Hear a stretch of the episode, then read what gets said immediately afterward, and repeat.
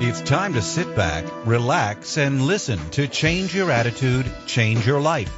Change Your Attitude, Change Your Life will inspire, motivate, and empower you. Live your best life now. Listen, learn, think, and decide. Change your attitude, change your life. And now, here's your host, Joan Herman.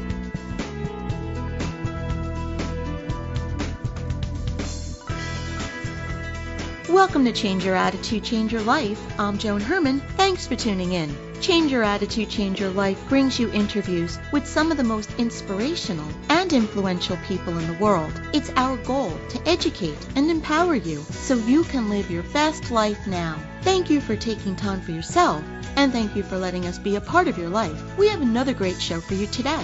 Nearly 6 million Americans have been diagnosed with Alzheimer's disease. Diabetes and prediabetes are rapidly on the rise. According to today's guest, Dr. Stephen Masley, while most people understand the effect that elevated blood sugar has on their cardiovascular health, few understand that insulin resistance is also damaging to the brain. Dr. Masley joins us today to discuss the link between insulin resistance and brain function and to offer a program that can reverse and stop cognitive decline before it's too late. Dr. Masley is a physician, nutritionist, author, and the creator of public television's 30 Days to a Younger Heart. He's the author of The Better Brain Solution How to Start Now at Any Age to Reverse and Prevent Insulin Resistance of the Brain, Sharpen Cognitive Function, and Avoid Memory Loss. Welcome, Dr. Masley. Thank you so much for joining us. Hi, Joan. I'm really delighted to be with you today. Dr. Masley, you've spent more than 20 years treating patients for heart conditions, and now you're teaching us about the brain. How are the heart and the brain linked? Well, they're intimately linked. And in, in our clinic, we look at over 100 markers of aging. We assess are people growing artery plaque, their cholesterol, their blood pressure, but we also look at brain performance. We look at brain speed and memory. And we compare that with lifestyle, like the food they eat, their nutrients they ingest, their fitness, their stress management, and their toxin exposure. And we've been able to publish on over a data from a thousand patients showing what choices we make impact our brain function. And um, actually, cardiovascular health is one of the strongest predictors. If you're growing plaque in your arteries, sadly, your brain is shrinking at the same time. And the number one cause for both of those, as you just said, is blood sugar and insulin resistance. So if we could stop that, I mean, we have the potential to get rid of at least 90% of heart disease and probably anywhere from 60 to 90% of memory loss. So, doctor, insulin resistance is the key. What is it? Well, insulin's the hormone that tells your cells to store energy. So when someone eats States refined carbs in particular, like bread or potatoes or sugar, their blood sugar levels surge up, their insulin rises to push that energy into the cell, but eventually the cells are full. I mean, if we keep eating those foods with the sad standard American diet, we fill up our cells and become insulin resistant to the insulin's message. The irony is, when our brain cells become insulin resistant, they shut down. They're no longer functional. They stop using glucose as energy, even though blood sugar levels are high. So people have brain fog, confusion. They're more forgetful. They forget why they walked into a room or somebody's name. And, you know, if that is not just a daily choice, but an ongoing lifestyle, they have ongoing brain function and their cells start to die. And over time, their brain sh- literally shrinks. So insulin resistance decreases brain performance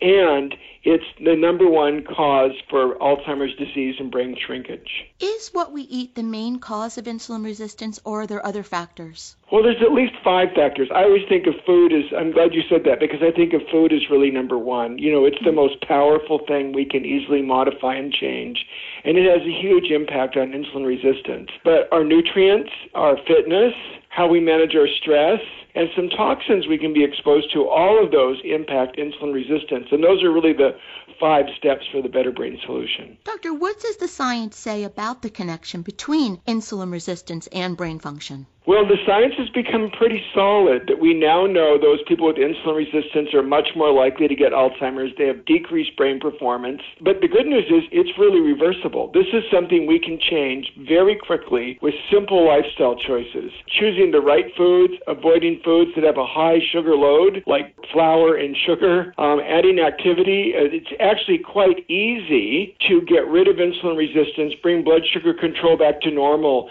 and have um, improved brain function. In fact, the patients in our clinic who've gone through our program, um, we've actually done randomized clinical trials, published the results, and we know our average patient is 25% sharper. It's almost as if someone gave them a faster computer that they can get their work done with. So, eating brain boosting foods, getting fit, what are the other steps to your better brain solution? Well, there's some key nutrient deficiencies that can absolutely impact your brain, like vitamin D, B12, folates, magnesium. Um, more than half of people are deficient in these nutrients.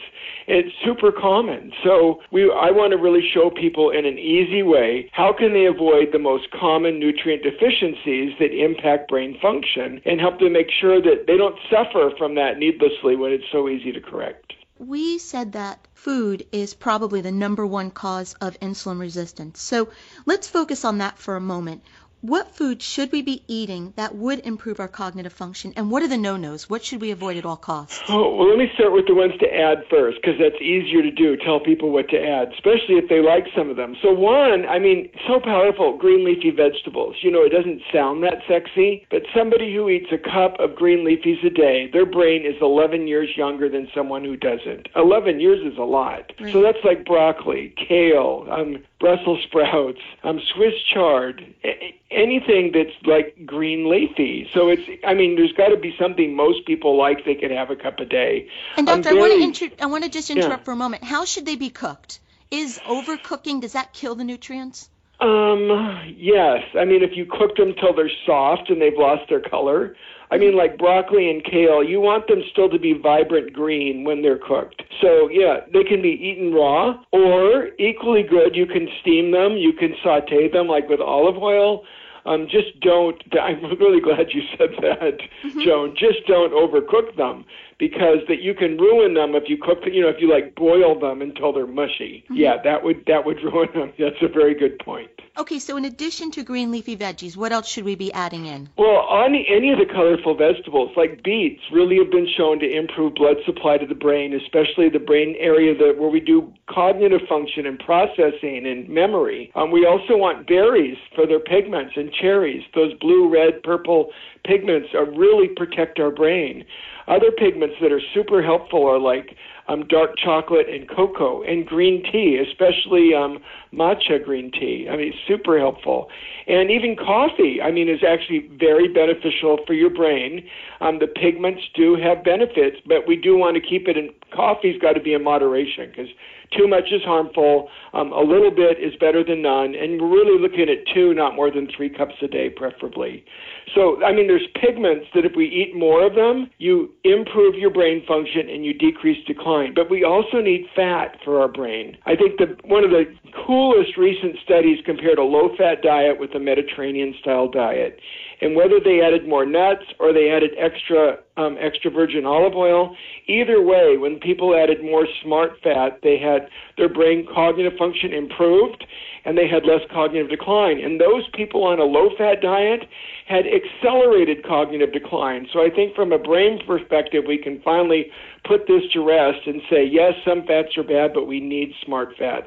We don't want to be following a low fat diet. Okay, doctor, so what are the no nos? What should we be avoiding? Well, sugar and flour. I mean, so if insulin resistance is the number one cause for brain dysfunction and memory loss, we want to stop feeding that. And the most important thing to do is to cut sugar and flour out of our diets. And when I say flour, I mean whether it's if you took three bowls, a bowl of sugar, a bowl of white flour and a bowl of whole wheat flour. Yes, the whole wheat has more nutrients, but the sugar response and the insulin resistance are exactly the same. When we take a grain and we grind it up into flour, it acts just like table sugar. So we really want to cut, unless it's your birthday or your child child's birthday and you're having birthday cake, fine. But that's a special occasion, day in and day out. We need to get the flour out of our diet. We need to get the sugar out of our diet. And that, if we did that alone, that would have a huge benefit. Doctor, what about wheat? There are some programs that say wheat is not healthy for the brain. What, what have you read about that? Well, at, least 20% of the U.S. population is gluten sensitive, and this is probably true. And I mean, it's less than Europe. It might be 5 to 10% because they don't have as much GMO wheat as we do. We have a more allergenic form of wheat. So, but 20% is a lot, and that means an autoimmune disease that can cause brain injury, multiple sclerosis, um, inflammation of the brain, as well as gut problems. And so, at least 20% should absolutely never touch it and totally cover it, cut it out. And there's testing for that, and I discuss that in detail in the Better Brain Solution book. But I, there's nothing redeeming about wheat. I mean, it's not like there's nutrients there we can't get elsewhere. And since most wheat is processed into flour, which acts like sugar, I mean, almost everybody would be better cutting down on wheat or cutting it out mostly. But 20% of people absolutely should have nothing to do with it. Doctor, you said that it's important for us to manage stress. Why is meditation so beneficial for brain function? Well, here's the thing. When we're, I mean, I think this day and age is more stressful than ever before. Just our handheld devices keep us connected to people that we may not even know 24 7. I mean, it's a nonstop barrage. And if we're stressed out and we don't proactively manage it, our cortisol levels go up. And when cortisol is a hormone that goes up to help us handle like an emergency, like a burglar chasing us down the street or a lion chasing us on the safari. I mean, that's what cortisol's for to get us through that short minute process. But today, people are stressed out 24 7, day in and day out. And cortisol raises blood sugar. You lose muscle and bone mass, but it, it makes you grow more artery plaque. But the worst is it literally shrinks your brain. So people who are stressed out have high cortisol, and the memory center of their brain, the hippocampus, is shrinking. So one of the most effective tools we could do proactively is meditation. And it doesn't take that long. 10 minutes a day has been shown to really lower cortisol levels, help us be more focused, improve our blood pressure. It's really good for your brain. So 10 minutes of meditation can have an amazing benefit um, long term, and it's an essential part of the whole program. The book is The Better Brain Solution How to Start Now at Any Age to Reverse and Prevent Insulin Resistance of the Brain, Sharpen Cognitive Function, and Avoid Memory Loss by Dr. Stephen Masley. If you'd like more information, you can visit the website drmasley.com. That's D R M A S L E Y, drmasley.com. Doctor, in about 30 seconds or less, what's the takeaway? What would you like to leave our listeners with? Don't wait. Humans procrastinate, and too often they wait till they have a symptom like memory loss. But by the time you have memory loss, your brain is already shrinking. Don't wait until your brain shrinks. Take actions today so you can improve your brain function, improve your quality of life, feel better, feel fantastic, and prevent memory loss. Dr. Masley, thank you so much for being here with us and for sharing ways that we can improve brain function while preventing memory loss and heart disease. Your strategies can help transform healthcare to a more preventative and less reactionary approach, so thank you for sharing with us. Oh, thank you very much for inviting me. This is Change Your Attitude, Change Your Life. Stay with us. We'll be right back. How much can the right foods do for you? A lot more than weight control. The right foods can increase your energy, improve your outlook, and strengthen your body's natural defenses. What foods can do all that? Primo Health Solutions will show you using metabolic typing. This remarkable program lets your body tell you what it needs to work best. Call them today at 347 903 7030. That's 347 903 7030. Or go to PrimoHealthSolutions.com. Using metabolic typing, Primo Health Solutions will let your body work best. Hi, this is Joan Herman, host of Change Your Attitude, Change Your Life. Did you know that Change Your Attitude, Change Your Life has a free monthly digital magazine that can be read online or emailed to your inbox? Every month, nationally recognized leaders in their field provide information to educate, inspire, and motivate you. We believe in a holistic approach to life, incorporating mind, body, and spirit. Check out a copy of Change Your Attitude, Change Your Life 24 7 Visit cyacyl.com and be sure to tell your friends. There's much talk about gut health these days. Your gut microbiome, healing your gut, or your gut as your second brain. What exactly is your gut and what is it responsible for? Hi there, my name is Jackie Klein, owner of Jackie Klein Nutrition. The gut is part of the gastrointestinal tract a complex system responsible for digesting food, absorbing nutrients from the foods we eat, and the elimination of waste and toxins. A healthy gut means good bacteria outweighs the bad bacteria or bad bugs. Eating foods rich in beneficial bacteria such as yogurt or fermented foods like sauerkraut and miso so help support beneficial bacteria needed to maintain gut health. However, many people are infested with bad bacteria, along with possibility of yeast overgrowth and parasites due to poor diet and lifestyle choices. Diets high in sugar and refined carbs, lack of fibrous foods, interrupted sleep patterns, and high stress levels all contribute to poor gut health. Symptoms may include bloating and gas, constipation, diarrhea, excessive fatigue, or even brain fog and memory loss. But the good news is making proper diet and lifestyle changes can make a huge impact on how you feel. Once you start supporting your body with the nourishment it needs, your gut will heal and those nasty, annoying symptoms can disappear. First, focus on increasing your water intake and be consistent. Second, remove all fast food and junk food and replace with whole, unprocessed foods, including green leafy vegetables. And lastly, supplement appropriately with a good multiple strain probiotic. This will support the reduction of inflammation, aid in bowel regularity, and support your overall immune health. If you are interested in more information on supporting your gut health, please visit my website, JackieKleinNutrition.com. Hi, I'm Laura Brandeo, Chief Operating Officer at American Financial Resources, and this is Home Sense. Every month, a listener will ask a mortgage, loan, or home financing question. Then I'll share an answer that makes the most sense for you and your bank account. This month, Peter from Brooklyn asks, What is a broker? And how do you find the right one? Excellent question, Peter, as you are likely to encounter two types of brokers when buying a house. First is a real estate broker who is a licensed real estate professional. They will help you in your search for the right property. Ideally, they know intimately the community where you are looking to move. They can recommend schools, doctors, restaurants, landscapers, all the contacts that make your transition into a new area comfortable and seamless. Once you have the right house, a mortgage broker can assess your ability to obtain financing and help you find the best mortgage rates available and simultaneously the right bank or lender to put you into the most appropriate loan program. A good broker partner will walk you through the entire process and help you make those important decisions. Buying a house can be intimidating, but with the right partners at your side, it can also be one of the most memorable experiences of your life. For more information like this, visit afrwholesale.com forward slash blog.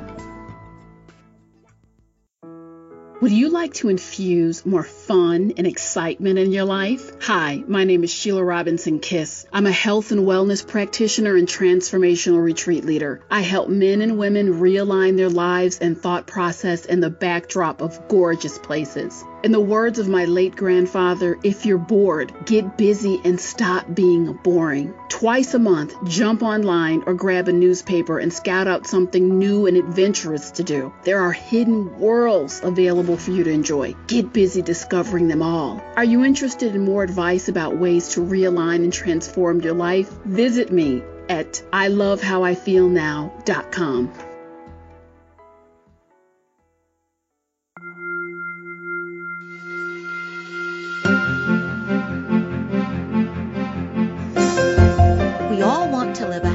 productive life, but sometimes we just need a little help. Our Coach On Call experts provide strategies to help you live your best life now. Joining me today is Amy Collins, a mindful living instructor and founder of Create Clarity, located in Franklin Lakes, New Jersey. Amy offers classes to help individuals clarify who they are, reconnect with their genuine values, reawaken their intuition, and make a transformational shift to live a more vibrant life. She's here today to discuss mindfully choosing grace. Welcome, Amy. Thanks for joining us. It's always good to be with you, Joan. Amy, today we're talking about mindfully choosing grace. What does that mean to mindfully choose grace? Well, let's think of it this way grace is defined as a pleasing or attractive quality. The synonyms for grace could be ease or kindness or with a sense of mercy. So when we're in a situation, Joan, that could potentially push our buttons, we need to be aware of the choice we have in how we respond. And once we learn to be aware of that choice moment, then we can very consciously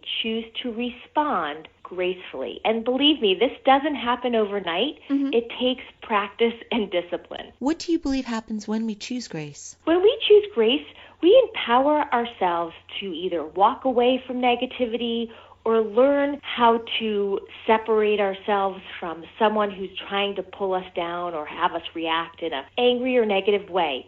So when we become aware of who we are and how we want to engage with people, we can learn to have a sense of ease. Like, for example, I was in the parking lot a couple months ago outside the grocery store, and I was speaking with another mother, and I noticed a stranger putting a note on my windshield. And when I asked her if she had a question or if I could help her because that was my car, she went right at me. I parked incorrectly. I did not pull my car all the way through. Therefore, as a result, she couldn't park in her spot correctly. Joan, she was angry. Mm-hmm. And she really wanted me to take the bait and just react angrily back. She wanted to fight. And very genuinely, I responded by acknowledging she was right. I looked at how I parked and I said, You know, miss, you're right. I haven't pulled all the way through into my spot. Mm-hmm. My back wheels are hanging over into your spot, and I'm sorry. And she just kind of looked at me like, That's it? That's it, right? right. And right. she walked away, Joan, almost deflated. Like I,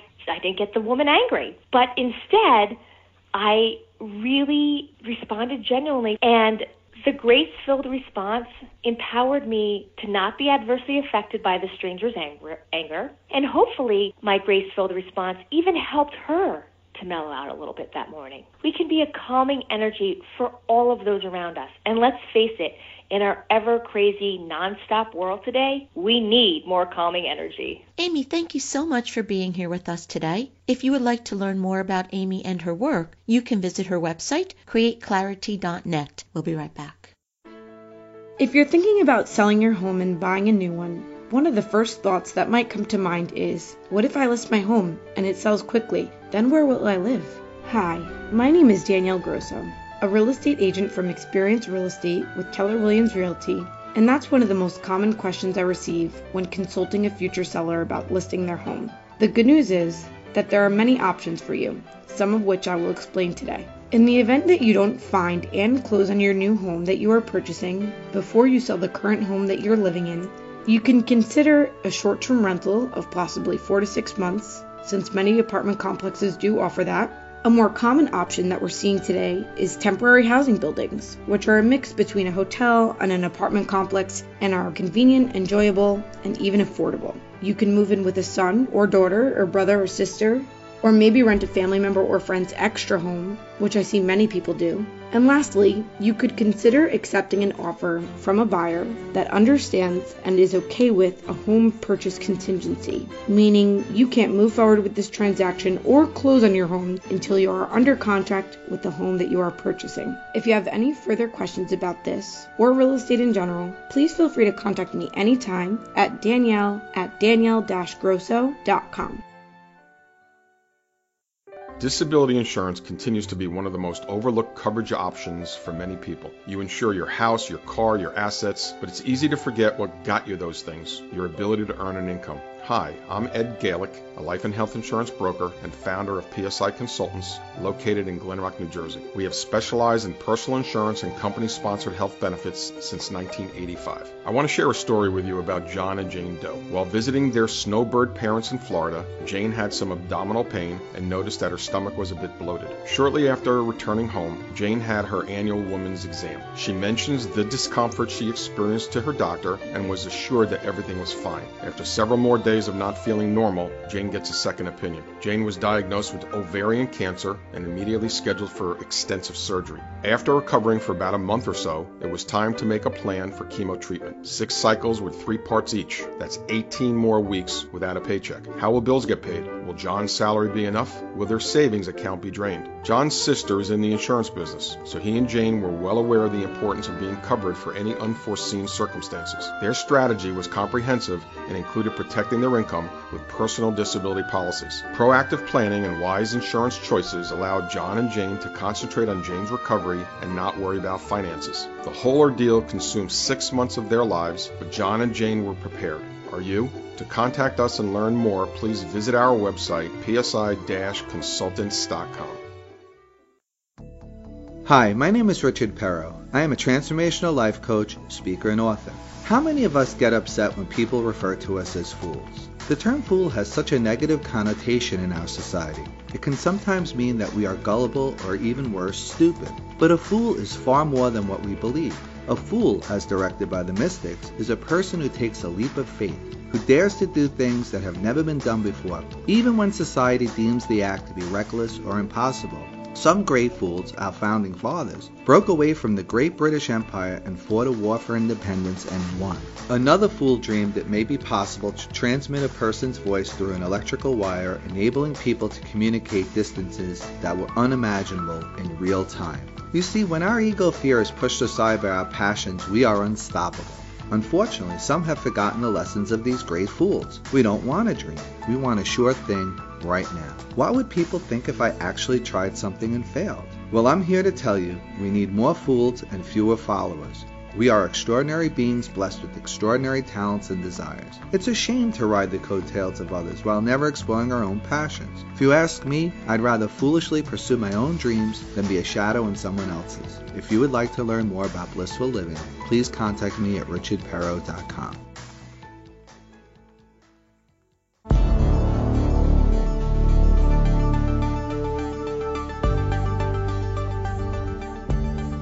It's time for To Your Health. Joining me today is Dr. David Hanscom, an orthopedic spine surgeon and author of the book Back in Control A Surgeon's Roadmap Out of Chronic Pain. Welcome, Dr. Hanscom. Thanks for joining us. Yeah, thanks for having me on the show. So, Doctor, you're a spine surgeon, but you say that there are more unnecessary back surgeries being performed today than ever before, and that surgery is not always the answer. So, why do you believe that to be true? Well, first of all, the data clearly shows that disc degeneration is not a cause of back pain. There's been multiple studies showing that. And then the success rate of a spine fusion for back pain based on disc degeneration is only about 22 to 24 percent. And there's actually about a 40 percent chance of making people worse. There's actually not one paper that shows that back surgery is really effective for back pain compared to a structured non-operative care program. So I think in the big picture, there's probably about 70 percent of spine surgery should never be performed. And that's actually a pretty alarming statistic because just about everyone that I know that has a disc issue has undergone back surgery. So if it's not surgery, then what do you recommend? Well, the recent neuroscience is fascinating over the last 10 years. So when I was in medical school, we did not know the brain could change the way it does. And you've heard the concept called neuroplasticity, where the brain can change dramatically at any age. We now know with these new research MRI scans that the brain memorizes the pain pathways in about 6 to 12 months. They actually switch from the pain center to the emotional center. And once those pathways are embedded in your nervous system, you cannot get rid of them. Those are permanent pathways. It's like riding a bicycle. So we're doing a procedure for a neurological problem and it cannot work. And, it, and guess what? It doesn't work. Tell us about your prehab program, which is rehab prior to surgery. How does that work and how does it benefit your patients? There's hundreds of research papers over the last 40 years that show that sleep, anxiety, depression, catastrophizing, fear avoidance, all are negative factors for surgical outcomes. A recent paper shows that only 10% of surgeons are actually assessing those variables. So I decided just to take the data that exists and get people's medication stabilized, calm them down, get them sleeping. And what's happened, which has been a good problem, is that my patients have canceled the surgery because their pain went away even in the presence of a significant surgical lesion. Dr. Hanscom, thank you so much for being here. If you would like to learn more about Dr. Hanscom and his work, you can visit backincontrol.com. And once again, doctor, thank you so much. Yeah, thank you very much. At highway speeds, the average text takes your eyes off the road for about five seconds. That's enough time to travel the length of a football field. Stop texts, brought to you by the National Highway Traffic Safety Administration and the Ad Council.